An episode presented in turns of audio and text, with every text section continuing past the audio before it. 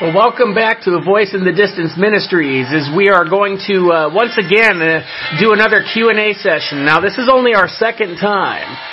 And again, it's, it's been a while. I felt the Lord really leading me to do so, and I'm glad because when I look at the questions that were given this time, you know, there was a lot of good questions. And, um, and the first time was great too, but I tell you, I really feel like people were really hitting hard this time. Um, there, there seems to be lots going on in the minds and hearts of people. There seems to be a lot of, uh, which I'm glad to see, is a lot of uh, questions in regards to the Word of God and in regards to certain things of, of um, the Bible. And so again, that's what this is here for. It's here to, to answer those questions. It's here to teach the Word of God. It's here to lift you up in prayer. And so, and again, I, am excited about this, but I, I do have to admit, this is definitely some very hard-hitting stuff. And so we got about four or five um, uh, questions that I'm going to try to get to as, as uh, thoroughly as possible. And again, I want to make known that that the the answers, as best as possible, are to be biblical uh, versus subjective. And so I want to make sure that we, um, that as, as, this is being addressed, that it's, it's being addressed from a biblical point of view versus not my own opinion. Um, although I can relate to some of these things, um, again, uh, the subjectiveness is not uh, is, is not what's to be at play here, but uh, but the objective truth is what's to be uh, being said here. And so again, I appreciate these questions. And I'd like to think that this is going to be a good Q&A session. I'd like to probably do more of these more often, but it's probably been about a year and a half maybe uh, since the first one that was done. And so, again, these are hard hitting questions, so I, I want to jump into it uh, just because of the time. And so, um, uh, the first question that was asked was out of Genesis uh, chapter 9 verse 18 in regards to uh, uh, Noah and his sons after the flood. And uh, the question that was asked on top of to answer Genesis 9:18, the question was is what dynamics could have led to his father's nakedness versus his brother's sensitivity and the severity to Noah's grandsons and the curse. Now, Noah and his sons and his and his family, his daughters, his sons um, uh, daughters or not daughters, but I'm sorry, this, his sons' wives were eight people all together. And there was eight people altogether that survived the flood. And so once once the flood had dried up and they made it to to uh, to dry land, they were now called to repopulate the earth. But before that happened, right before that happened, and they um, Noah had basically decided to uh, he he grew grapes. Actually, he was the first one to grow grapes, and and and then he grew um, he didn't grow it, but he actually created wine out of those grapes. And Noah, unknowingly, of course, continued to drink his product and, and he got drunk and passed out naked inside of a tent. Well, his youngest son by the name of Ham, because he had three sons, he had Japheth and he had Shem and he had Ham, and Ham was the youngest.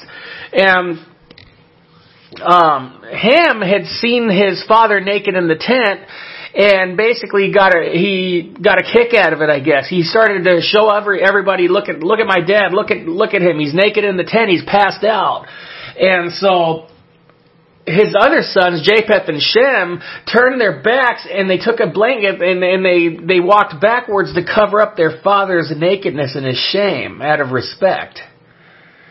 And when we look at this, this was the beginning of, of a lot of stuff here, okay? Because this was a new beginning on earth. And, and so when Noah had awakened from his drunkenness and he heard about what happened, he basically got angry and he, he cursed Ham and, he, and his descendants. He said, actually what he did was he cursed Canaan who was actually the son of Ham. And, um, so this would have been his grandson. So from the looks of it, judging from the question here, from the looks of it, it looked like um, like Canaan, the grandson, was involved in a lot of this. And he basically cursed the descendants, if you will, that they would actually be under the brothers. Okay?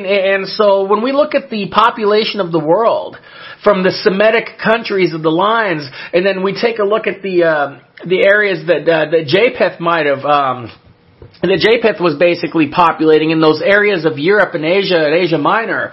Um, we look at those areas and we look at what had happened uh, throughout the years here. That, uh, that a lot of these areas that um, that uh, Noah had cursed, uh, all of these areas from the from the areas of the Hammonites have suffered uh, quite a deal, actually.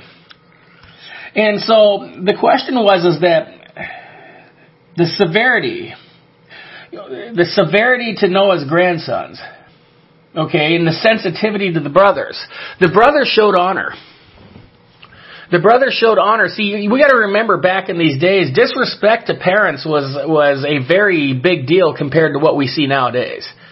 Uh, back in the uh, biblical days, within time, long after this event, even, um, you know, ch- children, if they were disrespectful to their parents, they were actually stoned to death.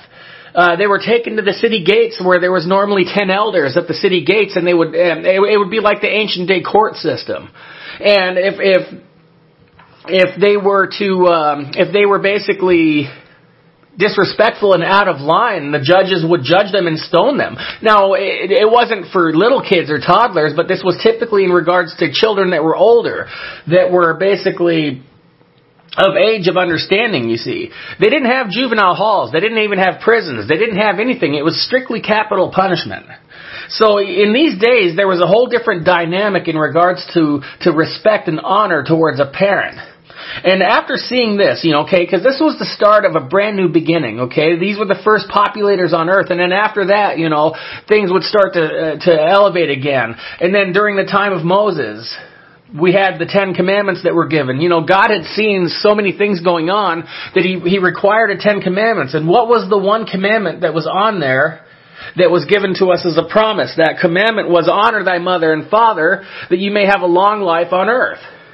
Okay, and that long life could be maybe not so much in the form of longevity, but in the in the longevity of the quality of life.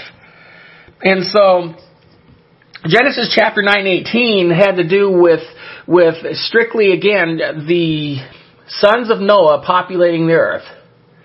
But afterwards, that question had to do with the dynamics. The dynamics probably, again, it's hard to say because we weren't there and the, and the, scriptures didn't record a daily activity. Okay, so if you think about it, if, if you have a few children, it's very rare that all of them are, are, um, you know, perfect children and respectful. There's always seems to be one that wants to be a little more rebellious. And it looks to me as if Ham was probably that one, and he was the youngest, and and his son uh, Canaan, you know, the apple didn't fall far from the tree. So I wanted to. Uh, I hope that helps. And um, and again, if if if there's more clarification, uh, feel free to contact me, and uh, I'll be glad to help uh, any more in that question. But I hope that that actually helped. Now, again, as the um, as the questions continued uh, within the depth here, a very common one. What happens to believers who commit suicide? Well, I've heard a lot of opinions. Now, from a scriptural standpoint, there isn't anything in the scriptures that talks about what happens to somebody who commits suicide. But if we do look at the scriptures, there were seven people throughout throughout the uh, throughout the uh, throughout the Bible. There there could be found seven accounts of people who committed suicide. Uh, some of them were in Kings. It had to do with the kings uh, who committed suicide. One of them ended up, uh, you know, burning the place down with him in it. Um, we take uh, Samson, for instance. A, a lot of you, a lot of you have ever heard of Samson uh, in the in the book of Judges, who had the long hair, and when he had his hair cut, you know, the Philistines uh, gouged his eyes out and basically turned him into a circus sideshow. Inside of the uh, Philistine temple where they had him performing, he prayed to God to, for his strength to return, and he was in between these two pillars, and he pulled them apart, and he ended up, the building ended up falling down on him and everyone with him. Um, we take King Saul, the very first king of Israel, who basically um, who who killed himself. He impaled himself on the sword uh, with a sword out in the battlefield, and then his armor bearer, when he had seen that he had done that, his armor bearer did the same thing. Um, so there were seven recorded altogether that I, that I was able to locate. Seven altogether in the Bible. Now, what I can tell you about those seven people were that uh, what I can say about them scripturally was that these seven people were not walking with God. at the time. Now, Samson was considered in the Hall of Faith, if uh, what we like to call the uh, the Hall of Faith in Hebrews chapter 11. Um, but still, it's not the ideal way to go. But uh, again, when we look at the lives and we look at the backgrounds of, of these people who had uh, who had committed suicide in the Bible, none of them were really walking with God. And so to answer that question, again, what I would have to say is, is that because it's not in the Bible and because it's a gray area, that would cause quite a bit of fear, into me at least. Um, it, it, it's unclear what would happen. Uh, the one thing that I would say is, is that it, it's not that is not the way that I would want to meet my Maker. Okay, because when we look at the people in the Bible who did die, when we look at the martyrs, okay, we look at Paul the Apostle, who knew that he was basically going to die. He was going to be beheaded. He wrote to he wrote to Timothy, the very last book that that was written by Paul the apostle, is Second Timothy. And he said, "I have ran my course and I have fought the good fight, and I'm about to be poured out like a drink offering." Which means that you know he knew he was going to be beheaded. But he didn't kill himself the uh, the day before. Uh, we, t- we we look at all sorts of other uh, Christian martyrs throughout the Bible that that were killed. They, you know, a lot of them had died some horrible, horrible deaths. Even throughout uh, church, church history that was written after the Bible, many martyrs have died have died some very brutal deaths. And we could also look in the book of Daniel in the Old Testament. Uh, a lot of believers of God uh, were actually thrown to the lions and they were basically in in wait of that. They knew what was going to come to them, but they didn't commit suicide the day before. Okay, so um, it, it was a Jewish belief uh, by the Pharisees back in the ancient days that if somebody did commit suicide, that they believed that they that somebody went to the lowest parts of Sheol, Sheol, which was considered the grave. But again, scripturally, it does not speak of that. So again, for to to be as clear as possible, because of that, it's not something that I would want to um, even. I, it's not even something that I'd want to think about, if if anything. I know many do, many have. Many are committing suicide nowadays. And uh, even even believers nowadays are being attacked to the point of such. I've heard of, of pastors and many others who have even been taking their own lives. And there are pastors out there that teach that, oh, well, if you do, you know, you're, you're still going to heaven, you know, and all this other stuff. And there's others out there that teach you're not. And so again, people are becoming, uh, people are creating their own uh, belief systems, if you will, of what's going to happen. I'm just going to be honest. It doesn't say. So if it doesn't say, why why even take the chance? And so that that is the um, that is the basic answer that I would have is that because it doesn't say, it's not something I would want to mess with. It's not the way I would want to meet my maker, uh, because it's just uh, it's not what God designed us for. You know that that's more of a thing of the enemy, if you will, who would talk us into doing such a thing. I've never ever heard God say to go ahead and and um, you know take your own life. Never ever in the Word of God did he ever command such a thing? But our God is good. Our God is graceful beyond many. Okay, and so who are we to say what he would do or not do if you know, especially if he didn't say?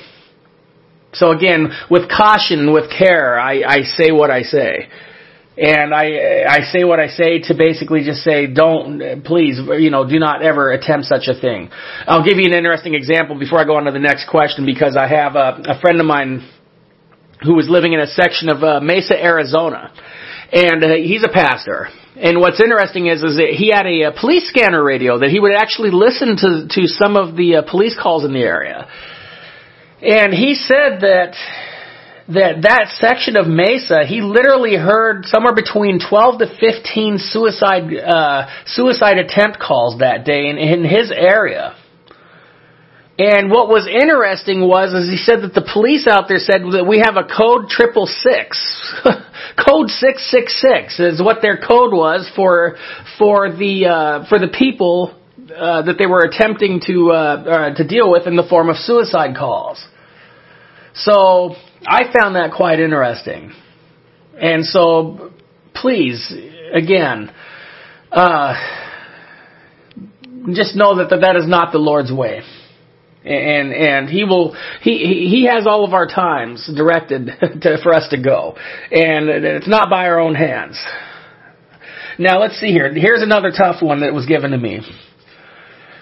Why does God test you over and over? And and it's another question that goes along with it at the same time. Why does God test you over and over, and why do some have more trials in life than others? And that right there was, again, that's something I think that everybody would like to ask. Well, everybody's lives are different. Everybody's walks are different. Many ask, is it something that I did? What did I do wrong? It could have been. It very well could not have been. But what I do know is that uh, whatever's happening, God wants to get, you know, your attention. He wants to get your attention no matter how good or how or how bad life is. Okay, he he wants our attention, and sometimes he he uses these things to get our attention. Why does he test us over and over again? Because God, again, God is not like one of those teachers who's going to uh, pass somebody on just to get them out of their class. He will basically make you take the test over and over until you have accomplished it. And so, that is just how God works. And I've said before, I continue to say again, if you, you know, if you've ever been in your classroom and when you are being tested and all you hear is silence, I've never once heard the teacher talk to you during the test. it's not until after the test, whether you failed or whether you passed, that something gets said. So why does God test us over and over again? There's many different reasons. But why do some have more trials in life than others? Well, that's interesting too because, uh, you know, God again sees fit for every life that needs to be handled. Okay, Jesus said that my, that my yoke is easy and my burden is light. And so we all know what a yoke was. A yoke was attached to an ox when it was to plow the field. But, you know, when we think about what Jesus said, we think to ourselves, well, that's interesting because a yoke was not meant to be easy, easy nor was a burden ever meant to be light. But what you see, you see when the Lord's involved and, and through His design, it's, it is easier to be done. Why? Because we we forget that, you know, when Jesus wrote this, he was, he was a carpenter. He was, Jesus was a carpenter. He probably made yokes for people out of wood. He was custom fitting probably for your shoulders. Okay? And God, God knows what you can handle and what you cannot. It's what the Bible teaches. We know, we know what that says. But you know, everybody's armor has to be custom fit. Because as soon as we're born in this in this life, we are in for a fight, and, and there must be a training with armor involved. But you see, again, see when you go back to the days of King David, when he was just a teenager, okay, and King Saul was basically uh, King Saul was king at the time, and we heard the story of David and Goliath. Everybody was afraid of this nine to ten foot giant, and, and he was so big that his armor itself weighed 200 pounds. Well, the biggest guy in Israel was King Saul at the time. He, it, the Bible says that he was a, a head above everyone in the land. So this can, this would probably mean that King Saul was probably in the uh, in the high six foot range, possibly seven foot range. He didn't want anything to do with Goliath. It was David at the age of 15 years old who stepped up and said, "I'll take him on." Oh, you know, Saul said, okay. So Saul tried to put his armor on David. It did not fit. David said, get this off of me. And David defeated him with a shepherd sling, with one, with a stone. And, and a sling that shepherds would use though to, to fight off uh, wild animals with. So his his armor didn't fit him. King David eventually, within time, had had uh, more wars under his belt than anybody. His armor was special fit, was custom made. And and so your uh, your battles your battles are being done to, to custom, to customize you in your walk with God. I was talking to a dear sister of mine at the church that I uh, that I attend on Wednesday nights. She asked if I've taught the book of Job yet. I haven't taught that on the website yet, and And uh, she'd said that, you know, she goes, I could relate to him a lot. I was like, oh, I don't know about that. Have you ever read what he went through? And then when she explained to me what she went through, she said she talked about how much she has lost over the years. And I thought to myself, I was like, oh my gosh, you you pretty are close to to Job's life. She lost, uh, you know, she lost uh, her dad at, at 13 years old. Um, you know, her mom's not doing too well right now. She lost a brother. She lost a child. She lost, uh, she lost her husband after 15 years. And that's not all. She couldn't explain everything else, but this, this woman is very strong in the Lord. She is a dear sister, a beautiful woman, strong in the Lord. Telling me her story and her testimony, but how God has delivered her because she still said God is good. And she says, you know, she says the same thing. I'm good when it comes to trials now, but we don't always get to make that decision. But see again, the armor was custom fit. And so he's doing something. He's doing something in you. He's doing something in me that, that needs to be, that needs to be done. But again, I think better than my answer, I think that whoever hears this message and asks these questions, you, you can hear the answers yourself if you pray to God. And I'm giving, I'm giving answers from a biblical standpoint. Because again, Job here, you know, Job was again one of the most righteous men around at the time. And even his own wife says, just curse God and die, get this over with. He, he refused to do it. I will not curse God. He loved him regardless. In the book of Daniel, uh, he had three friends that were there with him in the kingdom, Shadrach, Meshach, and Abednego, who were thrown in this blazing hot oven by the, by the king of Babylon named Nebuchadnezzar. But before he, before they were thrown in the oven, King Nebuchadnezzar said to them, he said, do you think that your God is going to save you? And they says, yes, we believe our God will save us, but if he chooses not to, we will not denounce his name. Well, they threw him in, and uh, King Nebuchadnezzar decided to look through this little slot, this little eye slot, and he saw that the three of them were in there, but with one other, completely unharmed, walking in the blazing fire. He says, wait a minute, three of them were thrown in there, but I'm seeing a fourth, and one of them looks like the Son of God. Well, how in the world did he know who the Son of God was 500 years before the birth of Christ? Well, that's quite interesting, isn't it? Everybody's trials and armor is being custom fit. And so I want to remind us that we must stay close to God no matter what happens through the good, through the best and worst of our times. Again, I hope that helps. And again, I'm trying to go as biblical as possible here, but I can relate to certain things as well. Um, another common question here, interesting one. What happens to people who never heard of God? You know, and then they die. What happens to them? so again, I said some of these were t- some of these were tough questions, and, and so we got to remember that our our God is all knowing, and He's He's all loving. We can always trust God to do the right thing, right? But I want to give some uh, I want to give some uh, some biblical outlooks here. You know, one of the uh, most common used scriptures is out of uh, Romans chapter 1 verse 19, 20. It says, because uh, what may be known of God is manifest in them, uh, for God has shown it to them. For since the creation of the world, his invisible attributes are clearly seen, being understood by the things that are made, even his eternal power and Godhead, so that they are without excuse.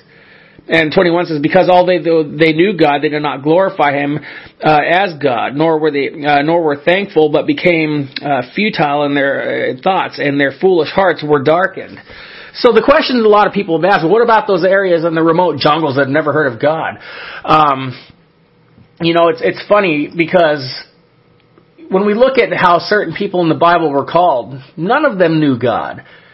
I mean, let's look at the two biggest patriarchs, if you will, in the Jewish in the Jewish faith, and eh, eh, which would be Abraham, who was from the Chaldean area of Iraq. He didn't know who God was. He came from a pagan nation. God spoke to him individually and moved him, and Abraham became the father of many nations. And, and, and it wasn't, you know, until God spoke to him, he had no idea who God was. Abraham was within a, a paganistic area. Let's look at Moses. Moses didn't even know God. Moses was, was raised in the Egyptian kingdom, and it wasn't until uh, Moses escaped the Egyptian kingdom, God came to him in the burning bush. And after that, he became the most influential person in the prophets and so on and so forth, and in, in uh, and in the Jewish faith. But again, like I said, when it comes to those areas out there where people have never heard of God, let's just put it this way: God knows all things. God is is just. He is perfect. Okay, and so um, the Bible says that that that the children are His. If a child dies, and if an infant dies or a child dies, we know that that child is in the presence of God. Because Jesus himself said that you know the kingdom of God is theirs. And so again, God knows all things. God God is just. No one has no one has the uh, um, the ability to say what what God's going to do outside of the scriptures. But I, I could give you some here interesting ones. You know, when when Abraham was uh, making his way into the land there. And his, his nephew Lot had moved to an area called Sodom and Gomorrah. Well, Sodom and Gomorrah had become very wicked over there.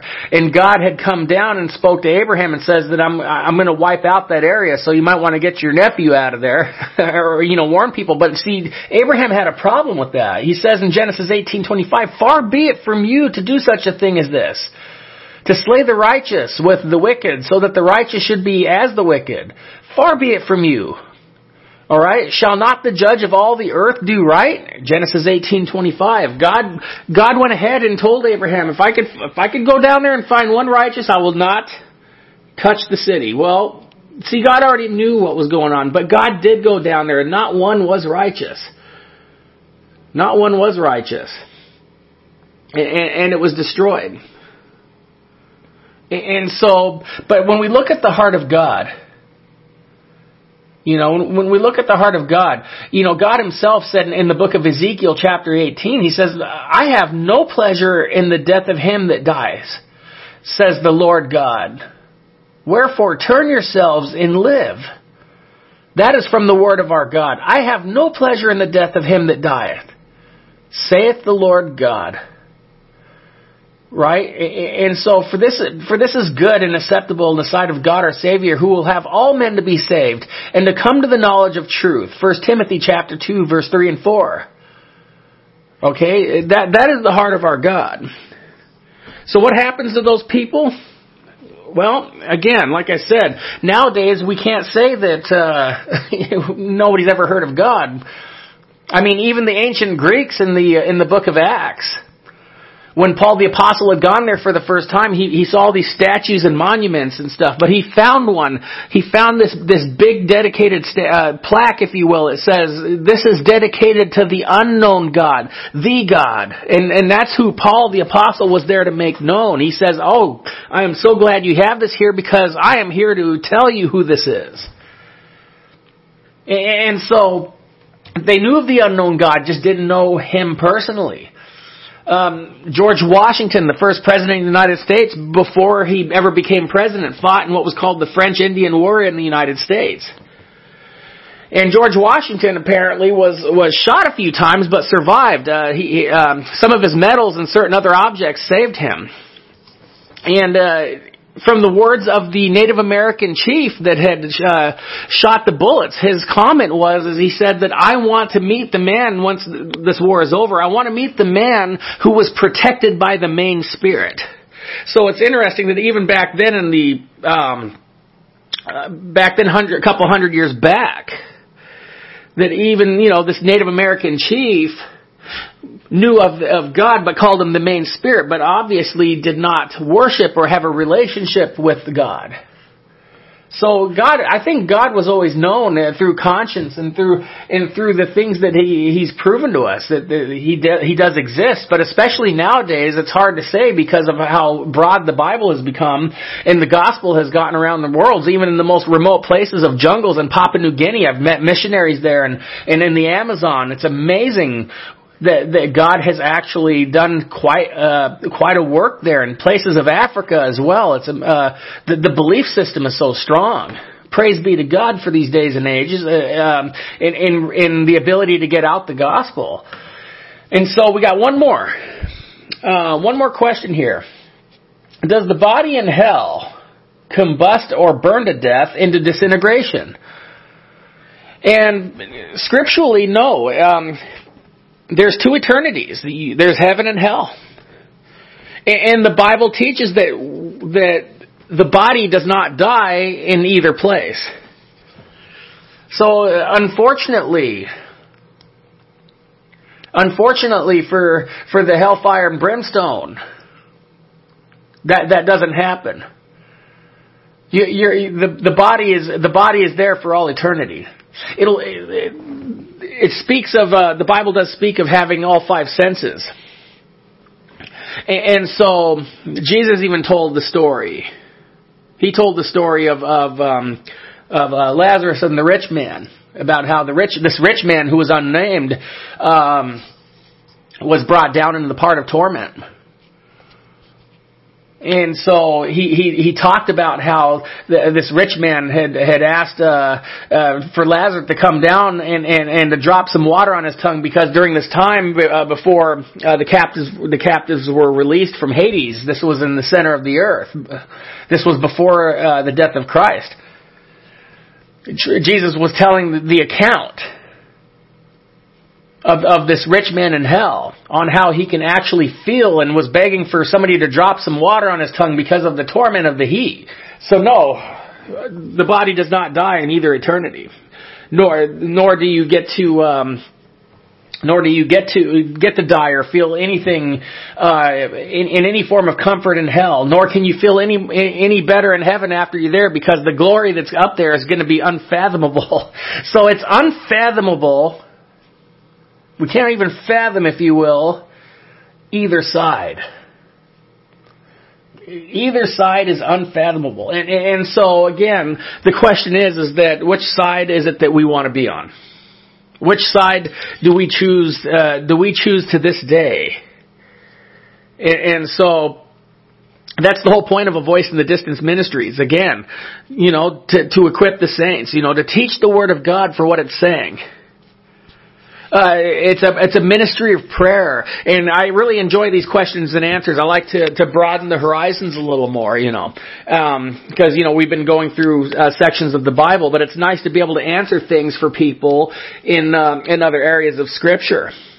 But on top of the Bible teaching, on top of the prayer ministry, there's one more important aspect in the form of evangelism, which is the most important thing that anybody could take, and that is in the receiving of, uh, Christ as Lord and Savior,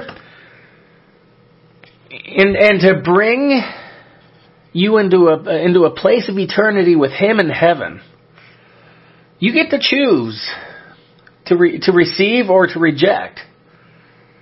But when people choose to reject, we cannot, we cannot blame God for being rejected when it's all said and done, when we're the ones who rejected Him when He wants us first and foremost.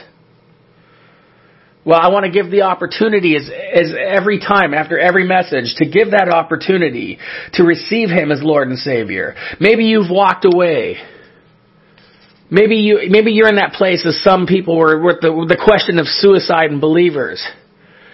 Okay, if you're contemplating it, there's another way. And, and that other way is to receive Him and to walk with Him. And I want to give that opportunity right now, and you do that by a simple prayer. A prayer of repentance, a prayer of receiving. So if you feel led, I want you to, to say this prayer after me. Dear God, please forgive me, Lord. Please forgive me of all of my sins. As Lord, as I confess to you that I am a sinner. And Lord, I thank you for, for dying on the cross, Lord. I thank you for cleansing my sins. I thank you for receiving me, Lord. As I receive you as my Father, as my Lord, my Savior. So Lord, may we walk together all of my days and may you receive me when my time comes. As Father, I love you and I praise you. In Jesus' name we pray. Amen. Well, again, what a blessing it was to be of service, uh, to be able to answer these questions. And, again, you know, uh, within time, don't be shy. Uh, that's what the that's what this ministry is about. And and so I want to be able to give us uh, the opportunity to know Him. Uh, to grow into Him by, by teaching the Word of God, by answering these questions. So may God bless you and may He, may He use you mightily. And may we continue to seek Him always. God bless you.